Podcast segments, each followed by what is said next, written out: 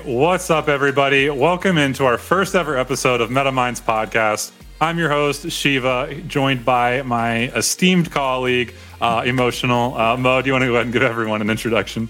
Sure. What's up, everybody? My name is Mo, or Emotional, Mr. Emotional. Uh, I played card games now for nine years, almost a whole decade now. It's kind of crazy.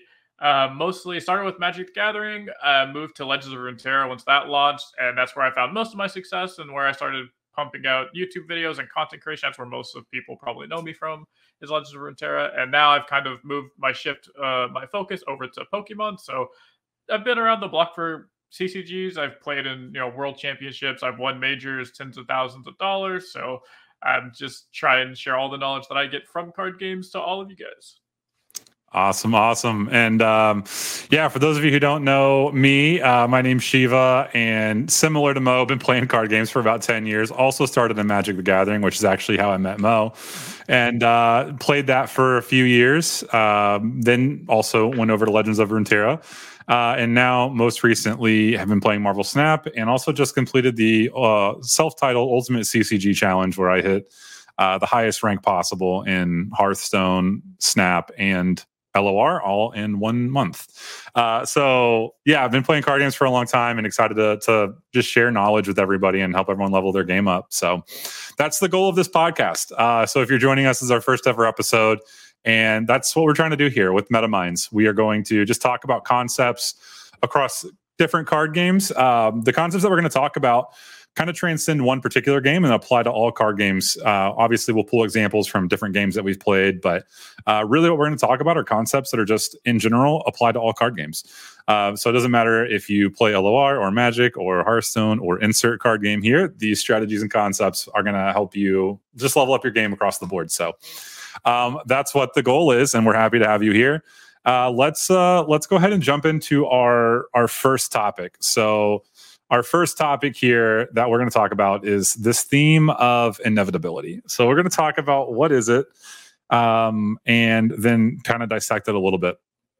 So uh, this concept actually, I, I found it uh, probably almost ten years ago at this point, and it was an article that I read uh, by Reid Duke that he posted on like Magic's website, um, and it was this concept in card games called inevitability, and what it is, at least uh, in card games, right, is the easiest way to explain it is like, okay, if this game went on for an hour, or if you drew every card in your deck and had all the mana in the world, who would win the game, right? And if you have inevitability in a matchup, that means if the game uh, goes long enough, then you're going to win. But if you don't have inevitability, then you want the game to be as short as possible, right? So um, I guess how do you think through inevitability, or, or how does it influence um, how you play different card games? Yeah, so it really depends on which card game I'm playing, but for the most part, every card game I've played competitively, there in most matchups it comes down to one deck is going to have the inevitability and the other deck isn't.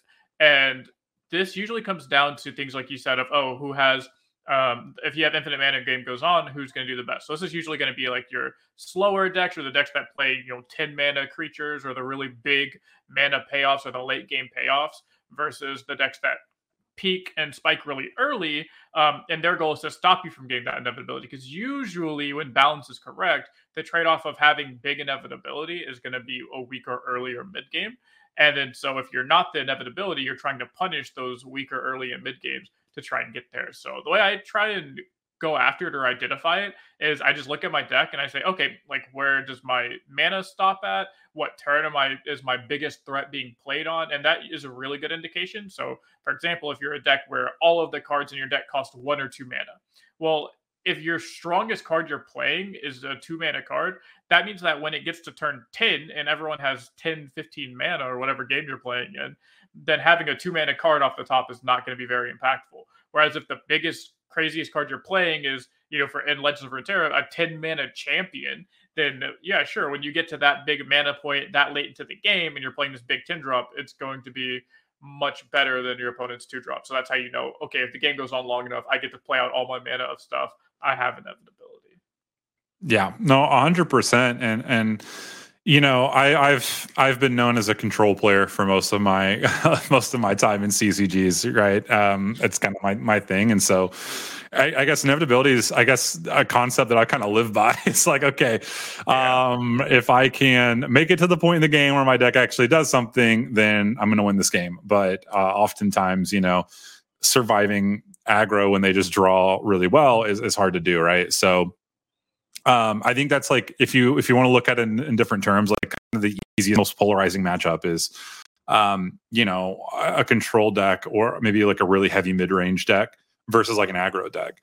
And so if you take that concept of okay, let's say you all you both at the same time drew every card in your deck and had 100 mana. Um, who's going to win? It's like, well, yeah, to your point, it's it's if you have inevitability, it's going to be your your top end heavy creatures, your your 10 15 mana things that come down. Um, but if you're like, you know, if you play magic and your red deck wins and you have you know 20 damage and lightning bolts then you know it's like yeah. cool well while your creature's on the stack i'm just gonna damage you for 20 and it's gonna be easy um, right. and so it's like if that's your win con it's like okay you don't have to wait to late game to lightning bolt somebody 20 times like you're just gonna go do that um, and so figuring out you know do i if the game goes on to turn 20 am i in a better spot or a worse spot uh, and it's easy on those polarizing matchups. It's harder in like a mid range versus mid range deck. And it's like those are where it gets really complicated. And, and sometimes, you know, if you haven't played the matchup a ton or if you haven't tested it, you're never going to know uh, until you really like figure it out and, and test it and try it. Um, yeah. But yeah, I mean, it, it, we've all been in those matchups where it's like, man, I should have played that a little bit differently. Like, I should have, I should have, uh, I should have played defense, and I went on the offense. And you know, we've all been there. Um, but it's always hard in those like mid-range versus mid-range matchups to determine like who has who should be the aggressor like who who who has inevitability and who doesn't because that kind of determines how you play the matchup. Yeah and i think like that's probably one of the most important aspects of card games in my opinion to really any card game that you play is just knowing how your deck functions. I think the most important thing you can do outside of learning the fundamentals and learning like how the game works is to actually master your deck. And this is how you end up with people that are known as like one tricks and they can get very far into tournaments with a deck that's maybe like a tier 2 tier 3 deck even. And people are like oh well, this deck sucks. Like how is this deck making top 8 at a major? How is it making top 16 consistently by this one player? It's like because if you can master a deck well enough, you always know if you have the inevitability. If you don't, how to master each matchup. So if it's a mid-range deck, you don't you don't actually have to question yourself middle of the game of am I the inevitability or am I the aggro deck? Or oh, I drew the aggro half of my deck, so now I am the aggro deck. Or oh, I drew like the inevitability half of my deck because I drew like the slower version, so let me play it that way. So being able to master your deck will definitely help you answer the questions of am I this beatdown player? Am I the inevitability player? depending on again, like if you drew which half of your deck, even can tell you that it can change from game to game. And so just having that knowledge and the practice on your deck specifically will help you out in so many scenarios. Yeah, I oh my gosh, I couldn't agree more, right? Like knowing how to play your deck in certain matchups is is key, right? Because there's never one there's never only one way to play your deck, right? Like you have so many different win cons in, in your deck, and it doesn't matter what it is. It doesn't matter what game you play. It's like your deck has more than one win con, and it's like, yeah. okay, if your win condition in this aggro matchup is you know making it to late game, then you need to you know play your deck really defensively, and you know for control players, you know, choose your counter spells really carefully and like, is this something that I can handle or not? Right? Is is this going to win them the game or not? Um, and so making those decisions and, and, you know we talk about decision trees in card games all the time right and mm-hmm. and that's what makes or breaks your game right do you make more correct decisions or more wrong decisions and like if you play it correctly you're going to win but those decisions change based on yeah. what you're playing against and that's the whole point is um you know, I, I, think that's one of the areas that that traditional trading card games actually does a better job than and than CCGs, right? Because in trading card games, it's not like if, if you look back to magic or or any like trading card game it's not is it's not super easy to build a new deck. You have to go get all you have to go buy all the new cards. Like you have to order them online get them shipped to you you got to sleeve them up. It's like not easy to like build a whole new deck in trading card games. And right. so a lot of people do especially in those like modern legacy formats stick to one deck and they become really really good at that deck because it's like the only one they have. Yeah, and building a new one is really hard. dollars on a new deck. Yeah exactly. And so um so that's one area where it's easier to do that in, in, in TCGs, but with CCGs, right? Like they make it so easy to build a new deck. You know, you go online, copy a deck code, paste it in, and it's done for you. You don't have to go mm-hmm. find all the cards and click them. And so, with CCGs, it's so easy to just think like, oh, my deck's not good in the meta right now. And maybe it's not, you know, maybe it's not. I'm not saying that any deck you, is, is always going to be good in the meta, but like, you know, if you are really good at playing your one deck and you know how it works at, at, like a core level and what you need to draw and how to put yourself in the best odds mm-hmm. to draw what you need to draw or do what you need to do, um, then yeah, you can. If the if the standard win rate for a deck, like if you just go on any tier list that you look at, and the win rate for a specific deck, let's say it's like fifty two percent has a 52% win rate or even you know somewhere around there 52% if you are a good pilot of that deck you can easily take a 52% like win rate deck and make it 55 56% right like easily. And you can increase your odds your chance to win by like 4 or 5% just because you know how to play it better than the average people playing that deck. For sure. um and so, you know, that's the same thing with uh, you could like the opposite though. If you have a deck that has a 60% win rate, but the play rate is super low and you start playing it and you're like, well, I don't understand. I have a 46% win rate with it. And it's like, well, it's because you don't know how to play the deck right. Yep. And, um, and so I, I, think it's really easy to like play a deck and like, oh, it's not working for me, go switch to a new deck. And it's like, yeah, but if you find a deck that you really like, like learn it inside and out, and your win rate will be better than the average person's win rate. Um, and and again, I think on CCGs, it's it's a harder concept to to follow through on just because they make it so easy to uh to switch decks and, and do things like that. So i 100% agree right? Like learn the matchups learn your deck and i promise you the win rate will follow.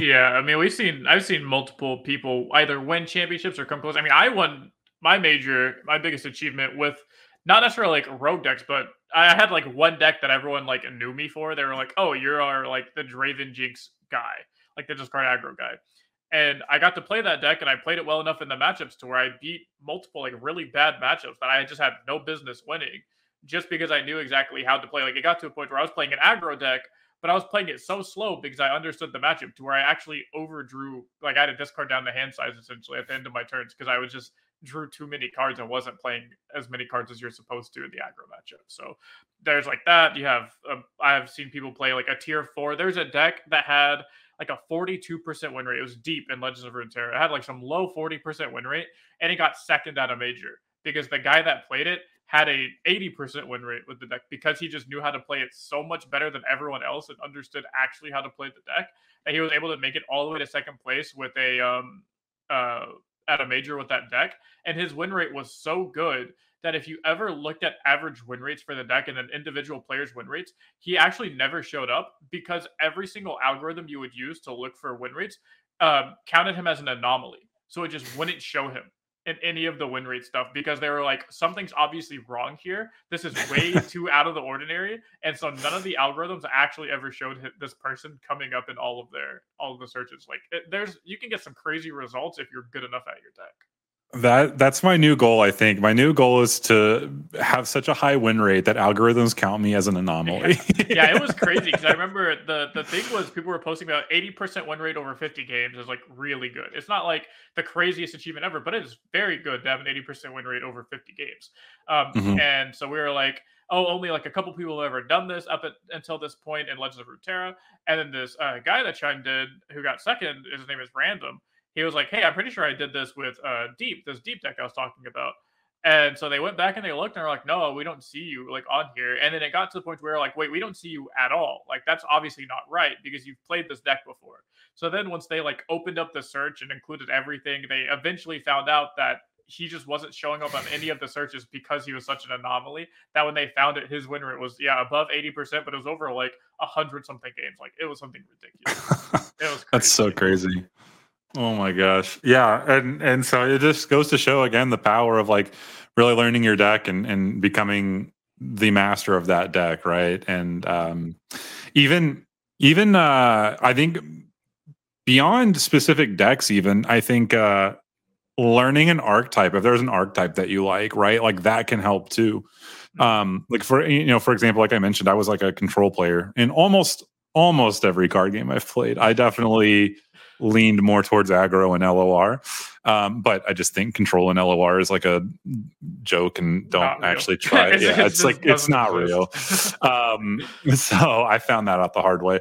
Um, but like I, I I started with control and magic, which was a, a, big mistake. If you're new to magic, don't start with control. Don't I You're lost the only person I've ever seen draw as many rounds as you have at an open. I think you went like undefeated day one and missed day two because you just had so many draws. You're like, "Oh, I didn't lose. Like I don't know. I just didn't finish most of my games. The the most heartbreaking one was when I did a teams event uh, back That's when teams was like, about. yeah, yeah, we we no, we made day two. We didn't top eight because we had too many draws. Okay, that's what I, yeah, Yeah, that's we- what I was talking about because I went to that Yeah. team event. Yeah, we we uh eh, to be fair, they weren't all my fault. Most of them were my fault. And and I was playing Legacy. I was playing Miracles and Legacy. Um, but uh no, we like yeah, we we day two and we did really well in day two and we got 12th place because of our tiebreakers or because like because we drew too many rounds. Um yeah, and there was anyway, that's a whole other tangent. There was one of those draws though. There was one of those draws we shouldn't have had. My opponent slow played on um uh death and taxes and Oh, um Goodness. uh, but it wasn't it wasn't like standard death and taxes. Wasn't there like a, a red death and taxes, like with a red splash, I think, at some point. Anyway, it wasn't Uh, yeah. it wasn't the standard death and taxes. It was like death and taxes adjacent. And uh I, I had lethal on next turn and they like slow played until round was over. And then like we went to turn anyway, we went to turns and it was like turn five. And I was like, dude, are you really not going to concede? You're going to keep me from top eight. He's like, I'm sorry, you were one turn away. Like we went to turn five and it like he finished. And I was like, oh my God, dude, like really? I had lethal. Anyway, it was crazy. That, that was like the most tilting because I, I missed out top eight on that event for, because of because of that. But anyway, um but like yeah just learning it learning an archetype right like i i started with control and i learned control and now it's like Mhm. I'm very familiar with the control archetype and how it's played and so if i pick up a control deck the learning curve is l- lower like substantially lower because i know how to play control decks um and so like learning your archetype the same thing goes with for like aggro or mid-range and it's like you know in general even if you just pick the deck up like okay, I'm in this matchup. I I should probably be the aggressor here. And like nine times out of ten, you're going to be right because if you know the archetype you're playing against and you know what archetype you have, the decks only change that dynamic very rarely. And so yeah, the fundamentals don't change. Right, exactly. And so if you learn the matchup and learn your archetype, like the same concept applies. It doesn't have to be the exact same, you know, 40 card deck or 60 card deck, right? It's as long as you know how to play the matchup, know how to play the archetypes, like that's going to be super important as well. Mhm. Um, so moving on to uh, the next portion of this, is still around inevitability. Does inevitability exist in all card games? Uh, I think it's existed in every card game I've played. So the card games I've played competitively have been Magic the Gathering, Pokemon, uh, Lorcana, uh, Legends of Runeterra, and then some like random, some random like indie ones because they had high prize pools for whatever reason. So I've like, if there was some small indie card game that had a high prize pool, the, the one I'm thinking of is uh, what's that? The Weeb game that everyone plays. I can't think of that. HoYoverse Uh, game. something like that. Genshin Impact. Genshin, So, Impact. Yeah, like yeah, I played Genshin game. Impact. All of those card games that I've played um, have had inevitability. There's always been like it's very clear where it. Oh, and Snap also. I, I haven't competed in Snap, but I played a lot of Snap where it's like one deck will be winning like very hard if this game goes on for infinite turns, right? Um, There's Mhm. gonna be one deck that just like slowly gains favor and favor and favor until it's like, yeah, I'm just gonna be so far ahead of you, so far outvaluing you that I'm gonna win. How about you? Yeah, I would say it exists in almost every card game. The one card game that I don't think inevitability exists in, and this is kind of what spurred me to like want to talk about inevitability in general. One, I think it's an underappreciated concept in card games. It's so incredibly important. And like I- I, didn't realize how much that article I read it like one time back in 2015, and I still think about it to this day all the time. Can I guess what Um, card game you're gonna say doesn't have inevitability? yeah. Is it Snap? Yeah. It is Snap. Snap Yeah. does not have inevitability because the game doesn't go for infinite turns. Like Right. in Yeah. in Hearthstone or LOR or Magic, like there are no turns. You just go until somebody wins or time is up, right? Mhm. In Snap, you have six turns. Yeah. And so it's like you can't really get inevitability in six turns and like you like there's just no, no not enough time, not enough room for there to be inevitability and you're going to draw 75 80% of your deck every every game right like there you have in snap you have a 12 card deck and you draw eight of them like every turn or nine of them every turn right like every game so like you're going to Minimum, right? draw yeah, you're gonna draw like almost yeah, all but two. Yeah. So you draw so many cards every game. Um, so it's like it's it's really just like it's the one game that's it's it's it's the most different card game out there right now, be for yeah. a lot of reasons. But um it doesn't have inevitability because again, like you're gonna go for six turns every time. You can't like you can't get a huge mana advantage. Like, sure, there are ways to cheat cards out and get a somewhat like mana or energy advantage, but it's it's not enough to like make a difference. Um, most games, and so like there's no inevitability in Snap. Uh, but I do agree that in every other card game in Hearthstone, there's inevitability. In Magic, in LOR, in every other card game, there is inevitability. Snap, and I think the only reason that Snap doesn't have it is because you're limited to six turns. Yeah. Um, so and i also like your board space is limited. So I think that's the only one that doesn't. Yeah, but the concepts still like kind of matter in a different way, though. Yeah. So Snap doesn't have inevitability because of that. But do you, would you say does Snap have like checkmate moments where it's like it's not inevitability because it has to end, but you where some decks can put yourself in a spot where it's like after turn four or turn five, probably like turn five, going into the last turn where you're like, yeah, it doesn't matter what my opponent does now. I've set up because I was able to do my things one through four or one through five. They didn't stop me, they didn't interact with me. So now I've won the game.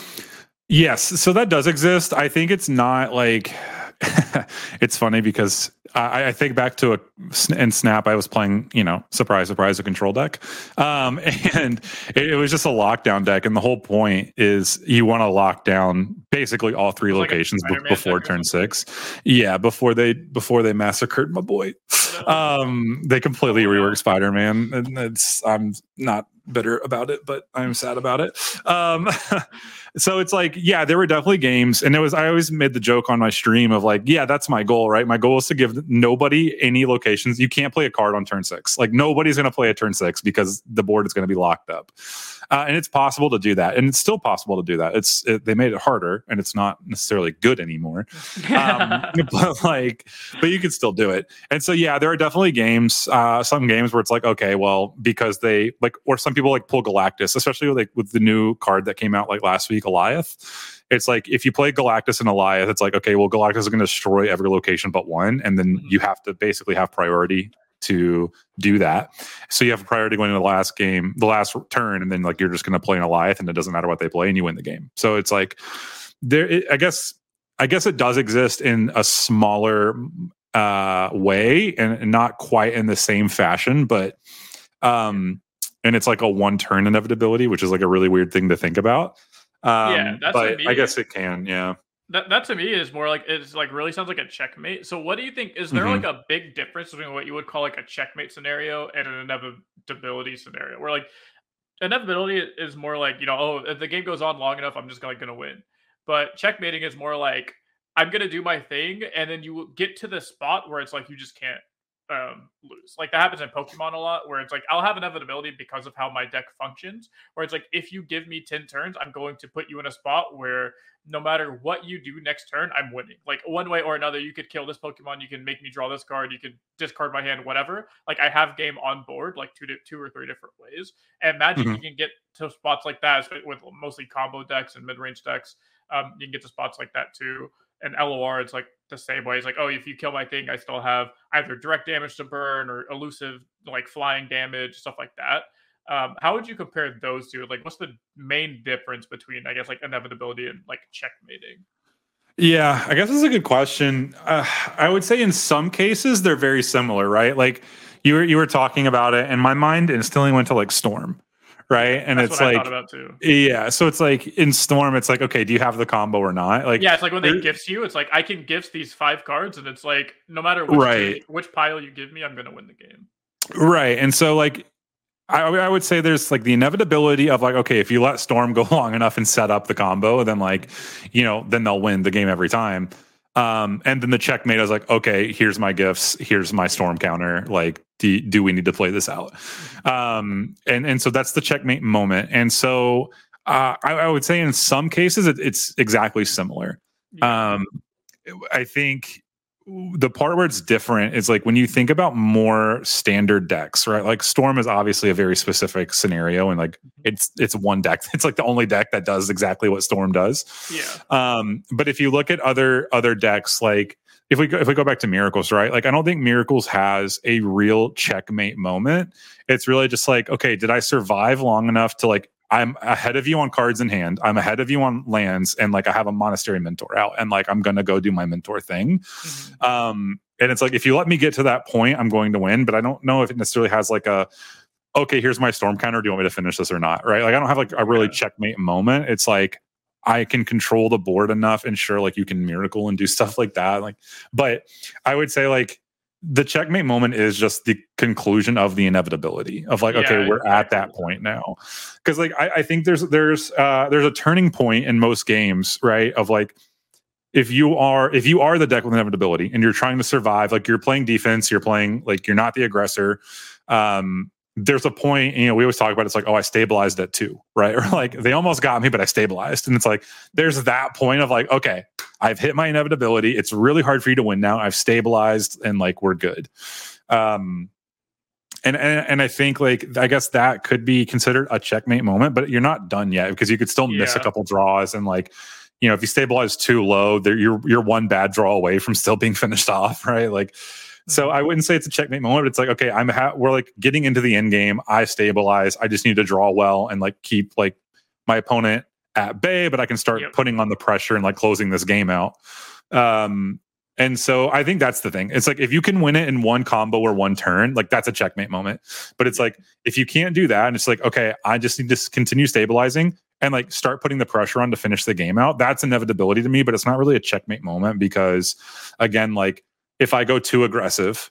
Like let's say I go for lethal, and, and like okay, if I'm in that, if I'm if I'm if I've been playing defense all game and I don't have a checkmate moment, I'm just coming to the conclusion of my inevitability. But it's like okay, I tap out for lethal because I feel like I have the inevitability. It's like okay, cool. I'm just gonna like you're at two health still and like tap this one red and lightning bolt you to the face. Right. And it's like. Yeah.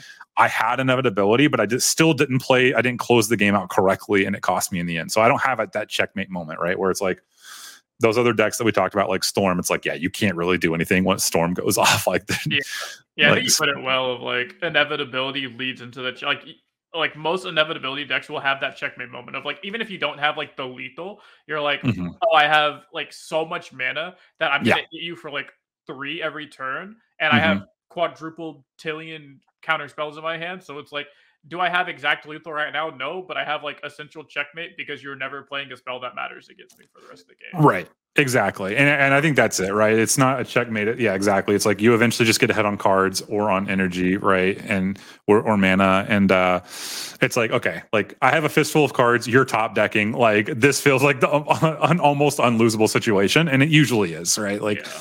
you have to get very unlucky to lose those situations, but like that's that's the the in my head because if you're the aggro player, you also know that you're beat, right? Where it's like, okay, yeah, like sure. like they have you know a fistful of cards and a million lands. Like we're gonna yeah we're, we're, we're gonna die a slow death now and so that's usually what happens but yeah so i think that's the difference in my mind against like a checkmate moment um and i yeah, guess you can consider it a checkmate moment but I, I i really view those as like a okay here's my combo and i'm like do you have an answer to this? If not, you lose. Like that's a checkmate.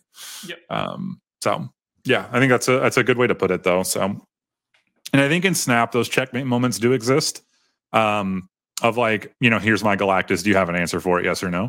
Um, yeah. but in more more cases, yeah, in more cases it's the checkmate and less of inevitability because you're never really going to have enough of a card advantage against your opponent to to matter uh, you're never going to have an energy advantage that really matters. And so it's really just like, I'm going to play this one card that does something really powerful. And like, yes, this telegraph. Do you have an answer for it? Yes or no? And if if the answer is yes, and like you're going to be in a good spot. If the answer is no, then like this game is probably mine. Yeah. Um. So there's that, and then also just like that's a whole nother mechanic with like with having those checkmate moments in, in snap. It's like, do you snap and make the game worth double the points, or or do you you know retreat. And so if you have that checkmate moment it's like snap early um, because they're going to retreat and, and, then you know you're going to lose out on potential earnings or you can mm-hmm. uh, you know retreat if you don't have the answer to it. If you're on the receiving end of it it's like okay well let me save some let me let me save some damage here and just get out of here. Right. So um but yeah i think in every other card game that i've played um it was it, it hit me again during Hearthstone, right? Like Hearthstone's a game that I hadn't really played until last month hmm. uh, when I did the CCG challenge, and um, I had to learn all of those decks and matchups. And it was like it, it brought me a lot back to my magic days of like I started with a deck, like I started with Undead Priest, which is like I I considered an, an aggro deck. I don't know if the Hearthstone community would be mad at me for considering an aggro deck. It felt pretty aggro to me. I, I think it could be considered a mid range as well.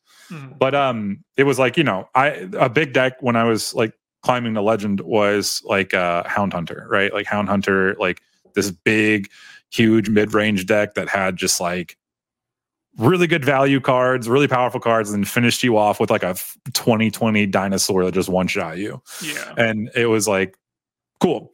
Uh, I I played the Undead Priest versus Hound Hunter matchup probably a hundred times, and uh, it never felt great. My my, and I think that's why I consider it an aggro deck because it's like I knew I did not have enough ability. Like if I let them get to turn ten and they could just like unfaithful or faithful companions and just like win the game, it's like okay, well there's literally nothing I can do. Yeah. Um, and so it's like I need to beat them before turn like even six. I was trying to beat like their their Hollow Hound out, mm-hmm. and um, and so it's like that that concept of, of inevitability got back to me and like made me think about it again like okay like that deck is going to beat me if we go to turn 10 like i need to finish this game early. And it drove the way that i played the matchup. And then eventually if you can't beat them join them then i eventually played hound hunter and i had the opposite mindset where it's like when i was playing against and that was probably the best example for me. It was like hearthstone right? Because against the undead priest or like shaman or like a bunch of other matchups it's like okay i just need to survive like if i yeah. make it to turn 10 like i'm going to do the double huge dino and one shot them and be fine uh, but against like control priest it's like or control mage it's like yeah if this goes late, I lose immediately. So it's yeah, like, it's like, I, I am um, gonna turn ten, but then if it goes to turn like fifteen, then it's like, well, I'm, that's a whole different beast. Yeah, yeah. It's like, okay, like I'm not gonna beat these like control mage, control priest decks. So it's like, okay, I need to like be the aggressor and um and, and like really just try to aggro these creatures out and not like I'm not trying to survive. I'm trying to like go beat go face. Mm-hmm. And um and I think that's the cool part too about just uh, just archetypes in general and matchups and stuff is like most of the time, if you play, if you're an aggro player and you play aggro, you're pretty confident going in that you're going to be the aggressor. Like there is almost never that you're not going to end up being the aggressor. Maybe in a mirror match, if you're like there's yeah, yeah like yeah, like maybe if they're slightly favored, it's like okay, like let, let, let me survive and get to them. But really, it's just you're both like going face and seeing who can do it faster. But um, and, and, in control it's the opposite. Like you're almost never the aggressor in control. You're always just trying to survive. Mm-hmm. but mid-range is like the most interesting and i think that's why so many people like mid-range is that like your play patterns and like the way you play the mid-range decks changes so dramatically based on the matchup. Because like you're mid-range so it's like yeah you can be a little fast if you need to like go be the aggressor or you can be a little slow so um I think that's probably why a lot of people like playing mid range. I know mid range is very popular. I've I've never thoroughly enjoyed it, but I know a lot of people do. yeah, me either. You play a lot of control. I play a lot of aggro. A lot of aggro yeah. across basically every game I play, or combo, or like the two things I play. I try and stay away from mid range, uh, mostly because it just like hurts my head.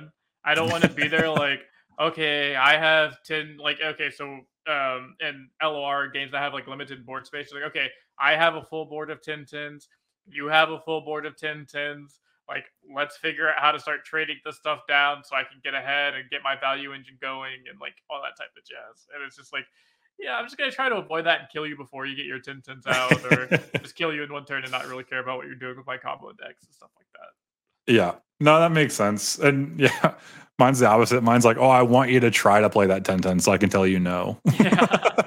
That's, that's that's what I love about card games is like, oh, I'm gonna play this huge creature. I'm like, nah, you're not. You're yeah, not. I'm my sorry. First, my first ever deck actually in, in any card game was Magic the Gathering, and I played mono green hydras with like mono devotion hydras. The deck was not good. So basically, for those of you that don't know what it is, is imagine you just spend as much mana as you can every turn, and you make one unit that's that big. So usually I would like pump out a bunch of mana and make like 10 mana and I'll make a 10 10. And like that's cool. But my opponent would just kill it with like a two mana removal spell or a three mana counter spell or something of that nature, or the aggro deck would just go right under it.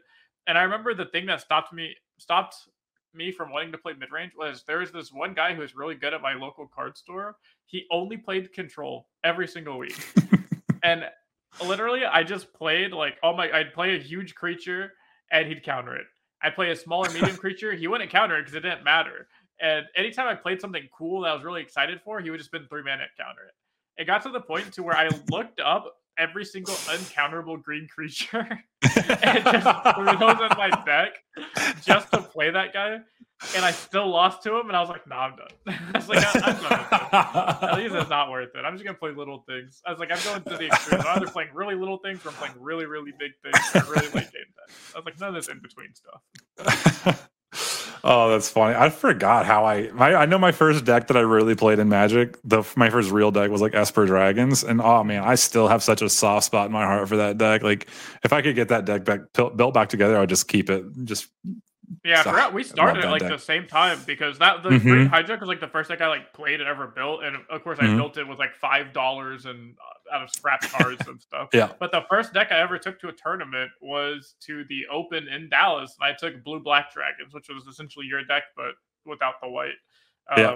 And it was the same thing, and I drew my round one. It was my first ever like tournament, like big tournament, like act that wasn't an FNM, and I drew round one which I didn't think was that big of a deal until you realize that the only people drawing round one are other control players. so then I just hit only the mirror match for like three rounds straight, and I was like, "No, I can't do this anymore." And I just dropped after round four, and I was like, "No, I can't do this."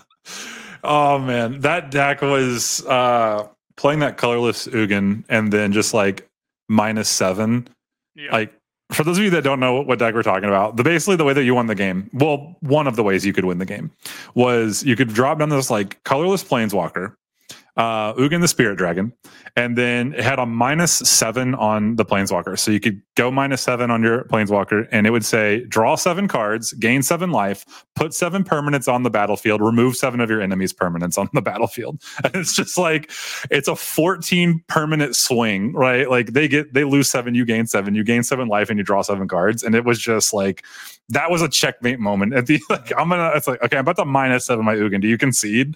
Yeah, that's that inevitability where it's like yeah. if, if it goes on long enough, I'm gonna play this planeswalker. I'm gonna uptick it a couple times, and then it's just like you are going to lose the game. So yeah, like, I just need to survive until this. Yeah, it, it was it was absolutely insane, and minus seven Ugin was like my absolute favorite way to win the game. Mm-hmm. Um, at least I think it was minus. If I remember the card correctly, and I think I do, but um, it was it was absolutely insane, and so that was like, ah, oh, I missed that deck. That deck was so much fun to play. Mm-hmm. Um, but yeah, so okay, so inevitability. Uh, so in summary of, of, of the first two parts of this so far is uh, inevitability is you know if this game goes on long enough, who wins the game, uh, and then it does exist in every card game. Maybe a little less in Marvel Snap, more so like checkmate moments in Marvel Snap, but every other card game has inevitability. And so uh, for our last you know topic today, um, how do you so we talked about this a little bit, right? But at the end of the day, like, how do you analyze the matchups? Uh, we talked a little bit about like, you know, it's kind of the archetypes that determine it. But when you sit down and let's say it's your, let's say you don't know, let's let's pretend you don't know uh, the opponent's deck at all, mm-hmm. and you don't know how you should be playing the matchup what do you look for during the course of a game that tells you what are the clues and things that you get? It's like okay because of this like i need to be the aggressor or because of this i need to like play defense. Like i guess when you sit down like how do you for new players or people that are just getting started right? Like what should they look for? What what clues during the game can they get? Or if they look at a deck list like what things should they be looking for of like to, uh, how to analyze the matchup to figure out what they should be doing and if they have inevitability or not Sure. So I'm actually going through this, or kind of went through this with Pokemon because uh, I just recently started playing competitive Pokemon. So I've had this thing where it's like I don't know, I know the meta decks, um, but I don't know like every deck out there, right? So oftentimes when I'm playing on ladder or in these uh, uh, these like uh, smaller fringe tournaments, I don't know what I'm playing against if it's not mm-hmm. one of mm-hmm. the like basically five meta decks right now. Um, and so what I do with that is because this really just goes back to knowing your deck and just mastering your deck well enough is what I do to analyze the matchup or to figure out like, oh, I don't know what I'm going against, is to just know what your deck is trying to do. If it's an aggro deck and you're like, oh, well, my job is to aggro you down and then play this like crazy card and then go off with this. This is like my bread and butter combo. Just try and do that. Like I would just try and do that. Try and be like, oh, I have a hand that can go really fast, then do that. If you have a hand that goes like you know, medium, fast, or slow, then try and play to those outs and kind of just do your own game plan until you can kind of read or figure out what your opponent's trying to do. Um, just read their cards is like the biggest thing. Uh, really make sure you understand what they're trying to do. But for the biggest part, how I analyze a matchup of a deck that I just have absolutely no idea what it's doing is just to hopefully I have my own deck mastered and I just try to do my game plan the best. And then I know like, well, I'm a combo deck, I'm a slow deck, so I can just say like I probably have inevitability, or it's like I'm playing a generally aggressive deck, so I probably don't have the inevitability. So I'm just gonna try and do like that gameplay. And of course, like the mid range decks or combo matchups are different, but even in those decks, there's usually a point where you're like, oh, I have all of my like my big mid rangey value thing going on here. I have a way to pump my guys a whole bunch. I have good stats, and it's like I'm just gonna get to this point to where I'm gonna hope that whatever it is you're doing, I could do it bigger or better. Oh, I have a removal spell in my hand, and you just played something that looks like it could maybe be a threat or something. So I'm just gonna go ahead and kill it, and then just keep playing that way. Uh, it's probably how I'd go about like learning the decks is uh, or learning the matchups and analyzing matchups. Is number one, master your deck. Number two is master your deck, and then number three is going to be learn the meta decks. And then number four is going to be master your deck outside of that. and those are going to be the four tips of how like I would go to analyzing any matchup with any deck in any game if, if I'm just learning.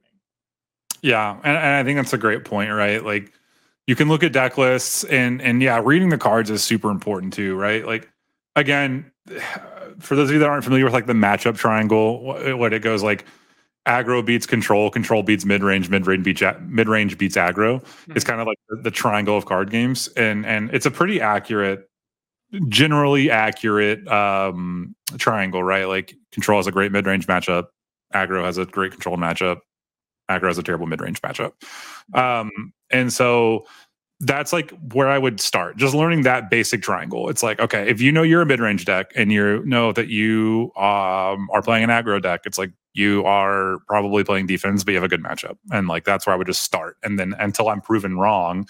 Uh, but again, that goes to like learning the deck, learning your deck, learning the, the meta decks, like like you mentioned. And so um, I think it's a good place to start is just like knowing that that matchup triangle and then figuring out where are you in it and what is your opponent playing. And like it's easy to figure out what your opponent's playing. Does your opponent try to do five damage on turn one? Congratulations, you're playing against an aggro deck. Like, yeah. does your opponent just go past turn? You're you're playing against control deck. Got it. um, and so uh, I would look for those types of clues. I mean, it's pretty like the decks are pretty straightforward with like what they're trying to do. Um, and the other part too is just like learning the game in general, right? Like if you play Magic, you know that like green is the most mid-range color yeah. that there is in magic if you play you know blue is the most control card uh, control color that you could possibly have and then like red is the most aggro color that you could have right yeah. um and so like if if like that's that knowing that it's like okay if you're if they're playing green now not every deck that has green in it is, is a mid-range deck but like most of them are yeah um and so it's like you know you can learn that and that's going to help you and that's just learning the game right or if you play lor it's like okay if your opponent you know it shows you who their champions are before they even queue into a game and it's like if you see jinx or draven it's like okay those are very aggro champions like i'm probably playing against an aggro deck versus if you see like a you know Nautilus or or Maokai, it's like okay, those are very late game champions. I'm probably playing against like a controller mid range deck. Yeah. Um, and so like just learning your game also can help you. Like if you play Hearthstone, like you know you can see if they're you know at least what class they're playing, and yeah. then you know you, you can see is this class typically playing more aggressively or more you know uh, or, or, or, not. And so uh, I would say like learning the game too. It just like can really help you give you a leg up before you even start. And and so learning like what how the game plays out, what what things should you be looking at to help you determine what your opponent is playing. And then yeah. going back to like just that matchup triangle in your deck, right? And then it gets complicated again. Like if you know you're playing a mid-range deck and your opponent's playing a mid-range deck, okay, is it, is it an exact mirror match? And then that's just learning how to play the mirror match, which is a whole nother thing in yeah. and of itself. Um, and then if it's not an exact mirror match, it's like, okay, do they have a more aggressive mid-range deck than I do, or do I have a more aggressive mid-range deck than they do? And then like that's just again learning the matchup, or aggro versus aggro, or control versus control, right? Which you know control yeah. versus control I, even as a control player is the most miserable matchup that you'll ever face. Like it's awful. Um but i digress. Uh so it's like yeah so i think i agree with you. Like learn the deck learn the meta learn the game i would even say. Like just yeah. learn the game. Yeah i think like i think something that people kind of don't understand and is maybe like not very intuitive when it comes to strategy games and card games is most of the time I do a lot of my practice or a lot of top players do a lot of practice and understanding, not actually playing the game. Um, the mm-hmm. number one thing you can do, especially if you're just starting, isn't just like jam your deck a whole lot, but it's to just kind of learn about how the, the fundamentals of the game, um, the colors of the game, just like learn the things about your game that could really help you in your learning for the future. So just like help yourself learn to learn more. And then mm-hmm. it goes, you know, master your one deck, go read up the meta deck, like go to CCG Hub, you know, like learn learn the meta of your deck, see like, oh, or the meta of your game, like, okay, well, these are the most played Hearthstone decks, these are the most played Snap decks. Like okay at the very least you can see what cards are in them so you can kind of learn what it does you get to look up the guides and see like oh this is how this deck plays out so even if you have zero interest in playing it you don't let's say it's a paper card game you don't own the cards for it like we were talking about um, you know, like that's fine. You don't have to play it. If you know what it does, well, now you know how to play against it. And that's very good. If it's the most played deck, you know, there's like Loki right now in Snap, right? You said it's like 33% of the meta or something, 40% of the meta. Yeah, something crazy. So, like, you know, like, okay, well, one in every three games, I'm probably going to be hitting this deck. If I don't have the cards to play it, which you probably don't, then it's like I'm going to at least know what it does so I can try and counterplay it. So I can try and figure out how to you know, disrupt it or play against it or set what my plays are. So I know like, oh, they're playing this card. That's going to be their combo setup. I know exactly what to look out for in the future. And it's just a lot of stuff like that where it's the stuff outside of playing the actual game itself will help set you up for a, a rocket speed of success of just learning these are the meta decks. The color pies, like he was talking about, it's like, oh, I'm playing against uh, a Jinx deck or a Noxus deck. Oh, that means aggro. I'm playing against a Hunter deck. That either means this aggro deck or this mid range deck. And then once you know it has to be one of those two, within the first two turns, you'll know. You'll know, like, oh, mm. they passed turn one and two. That means they're either the mid range version or they're the aggro version with such a bad start that it doesn't matter what they're doing, that I'm going to win anyways. Um, and it's just a lot of like learning the game and learning the meta game outside of actually just playing. And this is something that people can do. I know when I first started playing, when I got into it, people were like, "Oh, how do you?"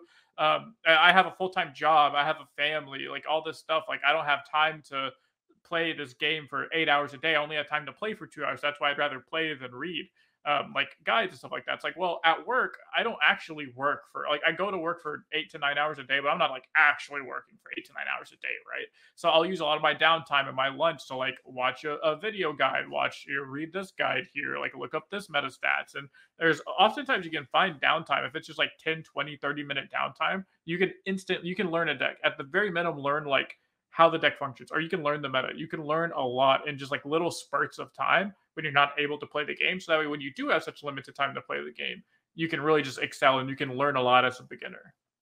Yeah. No, I 100% agree. Like, I mean, that was you know when i was when i was really like competitively playing magic you know i i found every bit of downtime i possibly could to try to like learn and get better like i even my commutes to work you know pre-covid uh you know my, when i when i still worked in an office you know um it's uh I started using my commutes to work to listen to podcasts and like I listened to exclusively magic podcasts for like you know years on just the to and from work. And and so it's like that way when I went to actually go play magic I was I was you know I was consuming time while I was doing something else and it wasn't cutting into my playtime but I because I wanted to like learn the decks and learn the meta and practice but i also wanted to like you said like learn the game and like get better and like learn uh, other concepts and stuff. And so you know um, I, I agree right? Like it's it doesn't take we're not saying you have to dedicate two hours for an entire week to like learn this stuff. It's like look i mean you can look up a deck list and read the deck and watch it watch a deck guide. There i promise you if you play a card game every content creator that for your card game has made a deck guide recently. like, mm-hmm. like I promise you it's happened, right? Like I've made deck guides before. Moe's made deck guides. Like every, mm-hmm. every content creator makes deck guides. So I promise you, you can go find a 10 minute Many, deck guide. I find multiple deck guides. Even, even if it's like, oh, this guy, this guy kind of doesn't sound like he's stumbling a lot, whatever. Like I'm sure you can go find another person to find your deck guides for. Like there'll be yeah. plenty of content out there for learning card games, especially on CCG Hub. Yeah. Yes. Especially on CCG Hub. Um, but yeah, I mean, like, there's tons of deck guides that you can go find, and like, it's 10 minutes, and just treat the, even if it's a YouTube video, treat it like a podcast. Like, I promise you, you don't have to watch the gameplay to understand what they're saying. Like, you, you they're going to break down the cards, they're going to walk through their, their play patterns, they're going to talk it out. Like, you can just listen to it. So, um, you know, a fun, uh, funny story yeah. is when I put out my deck guides and my videos for LOR. Um, mm-hmm. Every once in a while, I would say a comment of like, um, like, oh, this person says I talk too much when I explain everything, and I say that's because there's probably a whole like a third of my audience right now is changing their baby or they're like vacuuming mm-hmm. or they're doing the dishes or something like that. And yep. every time I mention that, that never fails, there's at least one comment on that video that says I had to pause, insert whatever they were doing to come say thank you for like this one part because I, yeah. I was actually doing something while you explained everything and it helps out a lot. So yeah, you really can't just listen to these YouTube like you don't have to watch every single game and stuff like that. Yeah, no, exactly. And so um and I think as content creators, we know that, which is why we talk as much as we do, I guess. Mm-hmm. Um it's it's funny. I was playing uh I have been streaming for a few months and I, I played just like a, a casual like builder game with my friends and I wasn't streaming. We were just like I was hanging out with them. We were playing a game and I was like, I didn't realize it until I was doing it for about 30 minutes where I was like just talking about everything I was doing in the game. And they, they were like, Yeah, we get it. And I was like, Oh, my bad, guys. Like, I was like, All right, I'm gonna go over here and do this now. Okay, I'm doing this. Like, I'm gonna go pick this up. And I was just like talking through everything. Yeah. Uh, but yeah, I mean, I, it's like you don't have to watch the YouTube videos. Like, they're gonna be talking through what they're doing. Um, and so, yeah, to your point, right? Like if you only have two hours a day to play the game, I trust me, I get it. Like you want to use all of that time to actually play the game um, because playing the game is what's fun, right? Reading about it isn't always fun. But I promise you, I do promise you this, coming from experience. If you take one of those days and spend two hours trying to improve your gameplay or learn something new about the game or get better in some way, then next time you play the game, like just do it for one day, for two hours, just dedicate two hours to getting better. I promise you, the next time you play the game, you're going to have a better time. Like you are, it, the ROI that you will get will be there. You will like enjoy the game a little bit more because you understand it better and you you'll win more. Um, yeah. And if if nobody likes to play a game that they just lose, like if somebody played a game that had a zero percent win rate, they would stop playing that game. And like it's just not fun to lose every game. Um, and I understand like not everyone's super competitive, and I'm not saying like you have to go watch a two hour video and go into a tournament. But it's like if you want to win, like if you want to improve your win rate, like if you spend two hours one night doing it, like you will see the hmm. improvement in the next time you play. But again, like you don't have to do that. You, there are many of ways to consume content. You don't have to dedicate two hours to like learning and reading, like just your commute to work or while, you know, while you're changing the baby, while you're mowing the yard, while you're doing dishes, throw some AirPods in, listen to yeah. MetaMinds podcast, you know, listen to, listen to uh, your content creator of choice, uh, and and it, it it will pay dividends. For sure. Yeah, I remember oh, when I first started playing any new game um, the first thing I do is I just look up the best players, not really the best content creators, but I'll look up the best players. I'll see if any of them make content, and then I'll look up the best content creators, and I'll kind of watch both because mm-hmm. I promise you, a lot of the best players aren't the best at explaining things, and then a lot of the content creators are really good at explaining and talking, but they might not be the best players. So you kind of mix, mix and match those. And every time I start a new game, I do like a three to one where any the one hour I spend playing the game, I spend three hours like learning about it, whether that's reading the fundamentals of the game, how to play the game, um, you know, like advanced tactics of the game, watching YouTube content, watching guides, reading guides, anything. If I spend like one hour playing when I get home, I'm going to spend three hours like learning about the game. And that will advance me so fast that I played Pokemon like raw. I I literally had zero idea how to actually play the game or any of the actual rules. I, I knew like barely, barely any rules. I didn't even know how many like Pokemon you could have in, in play. I didn't know the Mulligan rules, anything. And in two and a half weeks of doing that three to one rule, I top eighted like a 160 person tournament just after playing for two and a half weeks. That's just off of pure like card game fundamentals. And thank, thank you, thank you. Huge achievement. but just like that, it, I was just able to propel myself so much. And people would watch my streams and they'd be like, like, oh yeah, like they start talking to me. And I was talking to like top like ranked players in the entire world of Pokemon. And I would say something like kind of dumb because I was still new. I'd be like, oh yeah, like I don't like um, I'd be like a, a, fundamental rules question. I'd be like, oh, how does like mulliganing work, or how does this interaction work? And they would kind of like ask me like like oh you're joking and i'm like oh no i've only been playing for two weeks and they're like whoa like how do you know so much and how are you like so knowledgeable? And it's because like i've been playing for two weeks but i use three time, like 75% of my time learning the game, like actually learning instead of playing the game. And it, it really shows like top players can really tell the difference. Like you like you might not notice it, but you'll notice it once you start playing against other people that are new. Like if you do that and then you play against someone else and both you play for two weeks, I promise you you'll be able to see the difference in your style versus their style. Yeah, a hundred percent. And and the uh, the other cool part about card games, and one of the things that I love about card games, is that if you spend time learning the game, learning the concepts, like they're going to transfer over to other card games that you play, which is I, I'm sure like you know helped you with with Pokemon exactly that, right? Like you already know core card game strategies, and so it's really just learning the intricacies of Pokemon, learning you know those game specific mulligan rules and things like that. It's like you know learning the mechanics, but you know inevitability like you said like it's not something new to you like you you already yeah. know it. And so it's like it helps you in those matchups. And and i i mean i it hit me too with hearthstone. Like i never played hearthstone before july and i went from bronze to legend in like 11 days.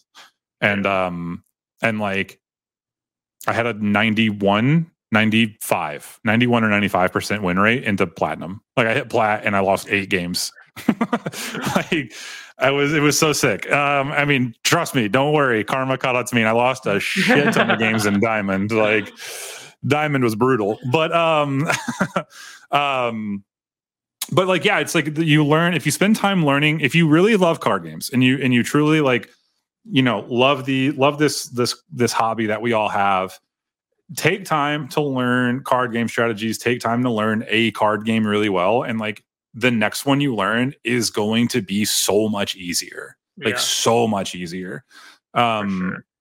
and and even like the thing that i keep telling that i tell everyone is like look it's not as hard to switch games as you think it is because they all have the same mechanics but different words it's mm-hmm. like if you come from magic the gathering and you want to learn lor it's like okay, but you know, LOR doesn't have flying creatures. Yes, they do. They're called elusive. like, yeah, you know, always like, some evasive keyword. Yeah, it's like you know, and and you know, LOR cards have oh, this thing can block elusive units. Okay, so that's Sharpsight. Got it. Like, um, and and so it, it's like the same concepts are going to carry over. They're just not going to be called the same thing because they don't want to be like, oh, you're just ripping off this other card game. And it's like, well, yeah. I mean, the mecha- like, there's only so many mechanics a card game can have. Like, you got to right. cut cut people some slack, right? Mm-hmm. Like, um, so it's like, yeah, flying does exist. It's just called something different, right? Or you know, um, it, the, concepts all carry over, right? Like, um, so um, you know, overwhelm versus trample, like the same thing, really.